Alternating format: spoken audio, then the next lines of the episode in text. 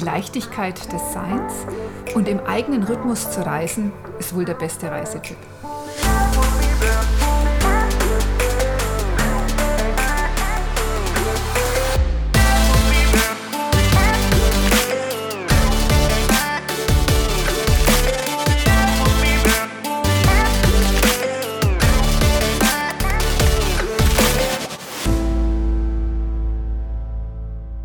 Das letzte Mal hatten wir uns aus der Terra Love bei strömenden Regen verabschiedet. Unser Standort war zu diesem Zeitpunkt das Fischerdorf Ä. Genau, Fischerdorf Ä auf, auf Lofoten, auf dieser Inselgruppe. Und da haben wir schon äh, immer wieder davon gesprochen, dass es in Norwegen, es ist dann heute schön und am Nachmittag kann es durchaus dann plötzlich das Wetter reinziehen, also Regen kommen und dann regnet es zwei, drei Wochen lang. Also wirklich eine, äh, wenn jetzt jemand eben Urlaub macht und hat, hat nur zwei Wochen Zeit, kann schon passieren, dass er eben da zwei Wochen Regen hat. Aber das. Aber sowas gibt es doch weltweit, oder? Ja, ich meine, auf äh, in Norwegen ist es schon drastischer. Da kannst durch dieses, äh, durch dieses Gebirge und auch durch diese nördliche Situation, also dass wir relativ weit im Norden sind, kann das Wetter eben sehr schnell umschlagen und man sich auf den Wetterbericht schlecht verlassen. Aber egal, wir waren halt jetzt da und es hat also wieder mal dauerhaft geregnet. Und wir mussten echt höllisch aufpassen, dass wir nicht die ganze Feuchtigkeit in unsere Terralle aufbekommen. Das ist es. Äh, man muss ja immer da lüften, da haben wir auch schon mal drüber gesprochen und die Fenster dann aufmachen, was er dann in seinem kleinen Raum, also in seinem kleinen Wohnmobil, ähm, ja, das ist halt dann alles nass. Wir haben, wir hatten, äh, wir haben ja den Ayachi dabei mit seinem riesigen Fell, also unseren Schäferhund, der 35 Kilo wiegt und der ist ja wie, wenn man den nass ins Auto bringt, dann ist ja die Feuchtigkeit äh, noch, noch in dem Auto richtig gefangen. Also da waren dann also die Handtücher nass, mit dem du ja immer den Ayachi abtrocknest und dann haben wir so ein, so ein, so ein Föhn, wo man den trocken blasen kann, den Hund. Ähm, und Magst du aber bei strömenden Regen auch nicht mehr? Das ist dann ja wünschenswert, dass es zwischendurch dann doch mal trocken wird, dass man auch den Hund wieder trocknen kann. Das stimmt. Naja, auf jeden Fall haben wir dann, war's, dann wollten wir das Örtchen endlich verlassen, um auf diese Polarlichterjagd zu gehen, haben dann erstmal die ganzen Handtücher nach draußen gehängt, so an diese Unterfahrbleche. Wir haben so Unterfahrbleche, das ist, wenn man mit dem Auto irgendwo sich festfährt, dann kann man die unter die Räder machen und hat dann ein bisschen einen, einen Grip, also äh, einen festen Unter unter, am Boden mehr oder weniger oder dann kann man den Matsch eben, ähm, wie soll ich sagen? Man kann sich daraus befreien. Man kann sich daraus befreien. Unterlegen. Wir, in dem Fall haben wir den missbraucht, diese Bleche, und haben uns andere dran gehängt. Und nachdem alles trocken war, einigermaßen, sind wir ja aufgebrochen von äh, und das, äh, wir waren ja da, wir sind ja auf Lofoten gefahren von der Stadt Bodo aus mit einer Fähre. Und da waren wir jetzt am südlichsten Punkt von Lofoten und, ähm, und deswegen haben wir die Reise vom Süden weggemacht zum Festland. Die meisten Menschen fahren ja dann vom Festland, oder ich weiß nicht, viele Menschen, denke ich mal, vom Festland eben äh, bis zum südlichsten Punkt und dann zurück. Und wir haben es umgekehrt gemacht und sind dann eben auf Festland gefahren und äh, haben also diese Wahnsinnsfahrt durch Lofoten, also über die Lofoten gemacht. Das ist übrigens äh, eine Region mit 80 Inseln. Das ist der Wahnsinn, das kann man sich immer gar nicht so vorstellen, aber die Verbindung zwischen den Inseln war auch mal recht spannend, ne? Ja, ja, also das ist schon der Hammer gewesen. Heißt übrigens Luchsfuß, also übersetzt Lofoten, ne? Und, ähm, Aber lass uns doch mal erklären oder erzählen, wie weit sind wir eigentlich vom Polarkreis entfernt? Naja, wir sind 100 bis 300 Kilometer nördlich des Polarkreises und äh, bewegen uns da jetzt am 67. und 68. Breitengrad, je nachdem, wo wir halt jetzt, jetzt äh, gerade befinden, auf Lofoten. Ja, und was ich eigentlich sagen möchte, diese Fahrt da ähm, auf den Lofoten ist es ist wirklich wert, dass man das mal macht, da, weil äh, da ist jetzt, sind jetzt überall Asphaltstraßen, kleine, ganz schmale Asphaltstraßen, da kann man so locker toll reisen und fährt dann letztendlich von einer Insel zur anderen. Und dann waren wir ja na, und, und bei so manchen Brücken, da gab es dann eine Ampel, da musste man stehen bleiben, mhm. weil die Ampel auf Rot war. Und dann habe ich zu dir gesagt, hey, was, was hältst du davon, einfach mal ein Foto zu machen? Weil wir fotografieren ja viel und die Frage ist ja halt auch, äh, wie dokumentiert man das Ganze? Na? Und dann bist du ja ausgestiegen und hast gesagt, okay, dann mache ich das und ähm, dann Ja, ich bin dann immer kräftig auch zu Fuß unterwegs. Einfach, dass ich die schönsten Momente auch der Fahrt einfangen kann. Ich sage dann immer, ich ziehe die schnellen Schuhe an und kriege dann auch meine Jogging-Einheiten während unserer Tagesetappen. Und wir arbeiten auch mit Walkie-Talkie. Das ist auch insofern gut, äh, nicht nur zum Fotografieren, sondern wenn wir uns mal aufteilen in irgendeiner Ortschaft und der Dennis geht tanken oder ich gehe einkaufen, dann finden wir uns immer super wieder. Ja. Also ist eine feine Sache, auch als Tipp für alle Reisenden, die uns jetzt da gerade zuhören. Aber jetzt waren wir an der Brücke und jetzt geht es ums Fotografieren. Das heißt also, du, ich bin ja dann über wenn man so Bilder sieht bei uns jetzt, die wir so veröffentlichen, das, dann fahre ich jetzt oder du, dann äh, sind wir jetzt über die Brücke gefahren und du hast dann ähm, von der anderen Seite bist du so vorausgelaufen, da war die dann eine halbe Stunde und dann machst du dann mit dem Tele. Naja, so langsam laufe ich jetzt auch nicht. ja, naja, es geht einfach auch darum. War halt die Ampel rot. Es war jetzt so auch nicht so viel los auf der Straße, aber es ist natürlich schön, wenn wir dann ja alleine auf dieser Brücke sind, sprich das Fahrzeug oder der Dennis oder wer halt da auch gerade läuft. Und man hat vielleicht nicht so viele Fahrzeuge dahinter. Und deshalb planen wir schon immer Zeit ein, wenn wir da fotografieren. Ja. Naja, und um, vielleicht einmal so diese Impressionen von dieser Inselwelt so zu beschreiben, ja.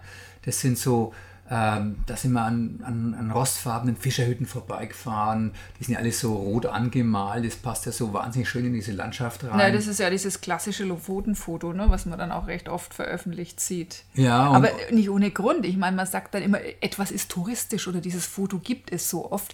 Das hat ja den Grund, dass das sehr schön ist, sehr imposant ist und ja, viele, viele Gründe, warum Menschen dahin reisen und sich dazu hingezogen fühlen, genau dieses Bild zu machen. Ja, und das stimmt. Und die meine jetzt halt viele der Hütten waren ja alle leer. Ich meine, waren ja keine Touristen da und, und in vielen alten Fischerhütten, die werden ja dann auch an die Touristen vermietet, da kann man ja drin wohnen, stehen dann so auf Holzstelen, sind sie gestützt, stehen also mitten im Meer teilweise. Ja, gern werden wir nach Reisetipps gefragt und was ich als sehr wichtigen oder schönen Reisetipp empfinde, ist sich einfach Zeit zu lassen und die schöne Natur, egal wo man jetzt ist auf der Welt, auf sich wirken zu lassen und einfach im eigenen Rhythmus ein Land zu erleben. Das ist richtig. Und was ich auch wieder feststelle, wir haben uns also mit dem treiben lassen, das ist halt so das eine, das ist schon toll. Das, ist natürlich, das machen ja die meisten Menschen, dass man halt sich vorher ein bisschen beliest, dass man auch weiß, wo man überhaupt durchfährt. Also was, was das überhaupt für eine Landschaft ist und wie historisch die ist und äh, was sie bietet. Ja, das finde ich also auch ganz wichtig. Ich habe so immer, ich bin immer so der Mensch, ich lasse mir einfach, fahre dann so durch oder wir fahren so durch und dann plötzlich fährt man irgendwo vorbei und denkt, oh Gott, das war ja so klasse, das hätten wir sehen müssen. Das kann uns durchaus passieren ja, äh, weil dann manchmal an manchen Plätzen gibt es so viel zu sehen und da waren wir dann nicht unbedingt hundertprozentig vorher informiert. Ja, Aber auf der anderen Seite ist es, wenn wir uns treiben lassen, kommen wir auch teilweise automatisch an diese Punkte. Oder an, an manche Punkte, die noch schöner sind. Ne? Wir treffen Menschen, die sagen, Mensch, dahinter müsst ihr, da ist es ja super schön. ja. Oder kriegen noch andere wertvolle, schöne Tipps und Informationen. Ja, naja, also der, während der Fahrt ähm, über die Lofoten die ja, wie ich schon erzählt habe, aus 80 Inseln bestehen. Da ähm, sind dann manchmal so, ja, so kleine Weiler und die sind total menschenleer. Also das zu der Zeit, ich meine, ich finde das antizyklische Reisen, was wir schon besprochen haben, ist klasse, wenn man also auch jetzt nicht unbedingt in der Hauptsaison reist, sondern vielleicht im, im Herbst oder so, wo die Leute weg sind, wenn man das machen kann. Und da merkt man halt, dass jetzt in dem Fall, wo wir jetzt waren, auf dieser Insel, da waren bloß, haben, haben bloß 24.000 Einwohner. Also das ist ähm, total leer, mehr oder weniger. Und früher. Auf 80 Inseln, ne? Ähm, ja, genau. 80, das ist wichtig, ja. dass du sagst, auf 80 Inseln. Ja, das ist schon, ist schon eine interessante Zahl. Auf 80 Inseln 24.000 Einwohner. Ja, das hat bei unser Dorf ne, manchmal ja, ein größeres. Ne? Ja.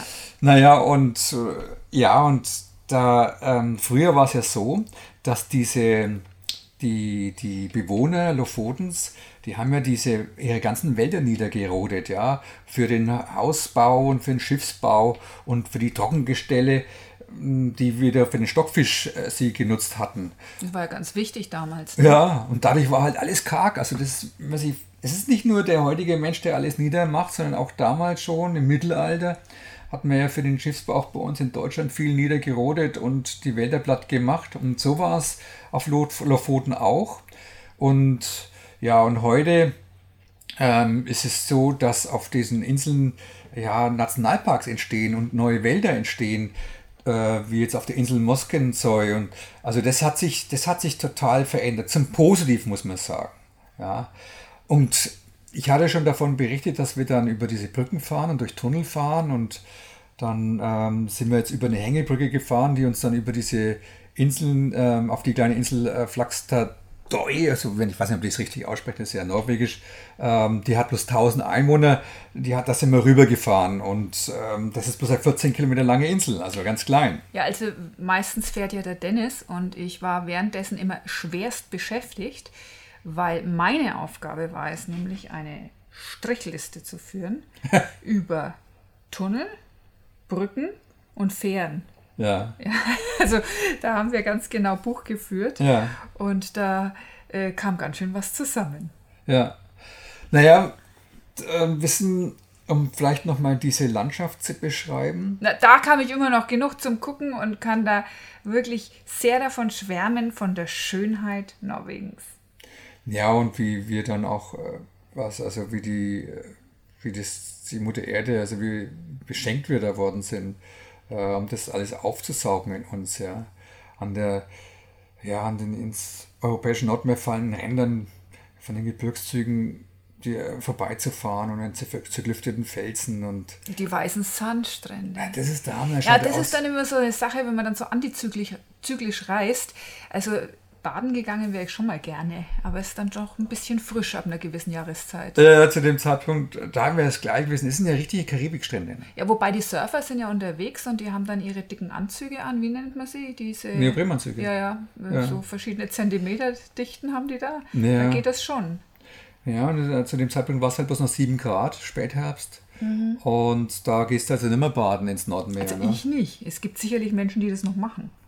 Das wäre wär ein toller Ort gewesen, auch um die Mitternachtssonne zu genießen. Ja, das, das dürften wir ja ein Jahr zuvor erleben. Und mich hat es extremst fasziniert. Man hört ja immer davon, aber es dann selbst zu erleben, ist nochmal eine andere Geschichte, wenn es eben einfach nicht dunkel wird. Aber welcher Monat war das genau, als wir dort waren? Naja, die, ähm, die Mitternachtssonne ähm, fängt ja an so in der Region 27. Mai und geht so bis zum 17. Juli. Ja, das ist der tiefste Punkt der Sonne oberhalb der Horizontlinie. Die geht also dann nicht mehr unter. Da ist er dann 24 Stunden hell am Tag. Das ist absolut faszinierend. Das sind dann 22 Tage? Das sind 22 Tage, wo es dann in der Region äh, immer hell ist. Ja. Und die Dunkelzeit, ist sie dann genauso lang? Ja, ich denke. Weiß ich nicht, wahrscheinlich ist sie genauso Aber lang. wahrscheinlich kommt einem die länger vor, weil es halt so lang dunkel ist. Ja, sicher. Ich meine, es wird ja dann nie richtig dunkel, aber ich glaube, da kommen wir später noch dazu, weil wir haben ja dann später hoffentlich die Dunkelzeit. Ne? Und ja, was, was ich so faszinierend finde, ist, sind einfach auch diese Tunneldurchfahrten, von denen wir jetzt schon auch ein paar Mal gesprochen haben, die einfach so einfach ins Bergmassiv reingebohrt werden und die an, an den Brücken ersetzen. Also teilweise haben wir 10, 15 Brücken am Tag gemacht und genauso viel Tunnel. Also ich habe es ja nicht so mit Zahlen, aber ich glaube, mich zu erinnern, dass in Norwegen gibt es, glaube ich, über 900 Tunnel, kann das sein? Ja, ja. Also ist äh, immens. Bin jetzt, äh, ich weiß die ganze Zahl jetzt nicht aus, aus weiß jetzt nicht ganz genau. Ähm, aber ja, es sind 900 Tunnel, so, ähm, soweit ich mich erinnere. Da waren wir dann auch bei diesem Napstraum-Tunnel, der uns da mehr oder weniger verschluckt hat. Und ähm, der hat uns ja unter Meer durchgeführt. Ja, da ging es dann so 8% mit 8% Gefälle ging es dann da so runter ins, ja, direkt um das Meer. Also Platzangst darfst du da nicht haben, wenn du darüber nachdenkst, dass das Meer über einem drüber ist? In dem Fall waren so, ich, soweit ich mich erinnere, 63 oder irgendwas Meter über uns das Meer. Das, ist, das muss man sich mal bildlich vorstellen. Unterm Meer durchfahren. Ja, ja, ja, das ist total abgefahren. Naja, und aber es gibt ja noch andere Tunnel, so an der Westküste gibt es den Alksund-Tunnel, ähm, so Unterseetunnel, der ist, ähm, knapp 8 Kilometer lang ist und ähm, der geht bis 287 Meter unter das Meer. Also da, wo wir jetzt waren mit den 63 Metern, ist ja noch Pillepalle, aber wenn es dann 287, 287 Meter unter das Meer. Ja. Aber der ist dann schon der längste und tiefste Tunnel der Welt, oder? Ja. Also ich meine, das hättest du mir da erzählt und ich höre dir ja immer schön zu, ne? ich muss sagen, ich bin ja hier nicht der Oberschlauste. Ja, ja, für mich schon. Ja, danke, ich danke dir. Aber durch die Schreiberei, dann bin ich ja immer, immer am Recherchieren. Ich möchte jetzt auch nicht zu der, der sagen, der immer die Zahlen weiß und so. Ja, aber, aber gut, jeder hat eine andere Begabung und Zahlen kann ich mir einfach nicht so gut merken und du dir eben besser und dann können wir uns doch schön ergänzen. Ja, finde ich auch gut. Klar, so hat jeder seine Aufgabe. Ne? Ja, also dieser, dieser Tunnel, in dem wir waren, dieser Napstram-Tunnel, oder wie er heißt, der ist so ja, 1776 Meter lang. Ja. Also knapp zwei Kilometer und der führt einen dann auf die Insel Westvagoya. Das ist eben die größte Insel auf Lofoten. Und da haben wir uns dann unser Ziel waren ja die Polarlichter. Da haben wir uns einen Platz gesucht, ob man sich irgendwo hinstellen kann, ähm, um, ernst, um endlich mal Polarlichter zu sehen. Und ähm, da sind wir dann am gucken, ob man, wo man stehen bleiben kann, wo man nicht bestraft wird, dass man auch nicht auf irgendeinem Campingplatz ist. Es gibt ja immer noch viele Möglichkeiten, um irgendwo zu stehen. Also das ist nach wie vor, auch wenn es in Norwegen immer schwieriger geworden ist, aber es ist immer noch, gibt es genügend Plätze, wo man sich hinstellen kann. Ne? Ja, und für uns war ja der Grund dann von äh, wegzufahren, weil es war ja im wahrsten Sinne des Wortes Licht am Horizont. Und der Plan war ja wirklich, sich jetzt darauf zu freuen, Nordlichter zu sehen. Ja, also haben wir deswegen eine gute Location ausgesucht. Und dann haben wir, dann sieht man, dann schreit so, ah, da ist der Platz, da ist der Platz. Und sagen, na, ich wollte die Bremse und dann schön auf dieser schmalen Straße zu wenden und dann checken, ob der Platz auch geeignet ist. Und dann sind wir, dann waren wir auf so einem, haben wir so ein Plateau entdeckt, äh, direkt am Meer, muss man sich vorstellen. Das ist also so ein kleiner Park, Parkplatz, kann man sagen, gewesen. Also kein, kein asphaltierter Parkplatz, sondern so ein Schotterplatz. Und da geht steil ins Meer da kann man also über das ganze Meer blicken und in so einem Fjord drin bis, zum, bis zu den auf der gegenüberliegenden Seite, wo dann die, die, wieder dieses wahnsinns Felsmassiv in die Höhe, in die Höhe geht. Und da, da dadurch, dass wir auch keine Ahnung haben, wo man jetzt am besten Nordlichter beobachten kann, haben wir das einfach ausprobiert. Ich muss aber dazu sagen, es gibt ja geführte Touren also klar, touristische Touren, die, wo man dann Geld bezahlt und die Leute führen dann, dann genau an, dem, an den Location, wo man eventuell auch Nordlichter sehen kann. Ne? Naja, es ist ja auch immer eine Frage der Zeit und eine Frage des Wissens. Wissen insofern, wenn man jetzt mehr Zeit in dem Land verbringt, kann man sicherlich sich auch mehr darauf einstellen, wo man Nordlichter sehen kann oder nicht. Und wenn jetzt Mensch nur zwei Wochen Zeit hat, dann möchte man natürlich so viel wie möglich mitnehmen. Mhm. Also zu sehen von Sehenswürdigkeiten, von Natur, von Landschaft und selbstverständlich auch von den Polarlichtern. Und dann finde ich, macht es schon Sinn, sich da jemanden anzuschließen, der einem die schönsten Plätze dafür zeigt. Naja, klar, sonst stehst du irgendwo einem Platz, wo die Polarlichter gar nicht sind oder wo man sie ganz schlecht sieht. Ne? Äh, bei uns war es halt so, wir haben, wir haben es auf gut Glück gemacht und Durften uns aber auch die Zeit dazu nehmen. Durften uns die Zeit dazu nehmen und dann waren wir auf diesem kleinen Plateau, auf diesen, ja, 50 Kilometer über dem Meer oder so war das. Und dann da kam dieses Auto mit diesen zwei wunderschönen Norwegerinnen. Ja, ja, den blonde, lange Haare haben beide gleich ausgeschaut, ne? Also wenn sie das geklont. Zwillinge, das waren Zwillinge, denke ja, ich auch. Also die waren ja wie aus einem wunderschönen Roman entstiegen.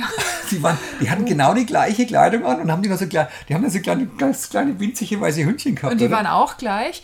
Und die Ladies hatten dann ja ein Rucksack und Wanderausrüstung dabei. Alles vom Feinsten. Die Norweger haben eh immer alles vom Feinsten. Beste Kleidung, teuerste Kleidung, Outdoor-Kleidung. Die sind sehr gut ausgerüstet im Ja, Regelfall. und auch sehr sympathisch. Fand und ich auch, ja. dann haben wir sie gleich gefragt, äh, ob das ein guter Platz ist, wo wir stehen. Und dann meinten sie, es wäre ein Stück weiter nochmal ein schöner Platz, weil dann würden wir vielleicht die Chance haben, auch die Spiegelung im Wasser zu sehen. Das stimmt. Und die haben auch noch gesagt, ähm, dass wir wahnsinnig Glück haben. Es war ja unser erster, unser erster Versuch, Nordlichter zu sehen. Mhm. Und weil vorher sieht man sehr schlecht. Ja? Man muss ja erstmal in die nördlichen, äh, in die nördlichen Bereiche kommen, also über den Polarkreis. Da sieht man sie am, am besten. Und dann haben die gesagt, ihr habt Glück, also heute ist ein ganz besonderer Tag, um eben Polarlichter zu sehen. Ne? Das war, haben wir also Glück gehabt. Und der Tipp von denen war schon der Hammer. Also im Nachhinein unterstelle ich ja den beiden Schönheiten, dass die da eine kleine Wanderung auf dem Berg gemacht haben Ja, ja. und sich da oben ihr Zelt aufgebaut haben und da auch ein, ja, äh, eine schöne Location hatten für eine tolle Polarnacht.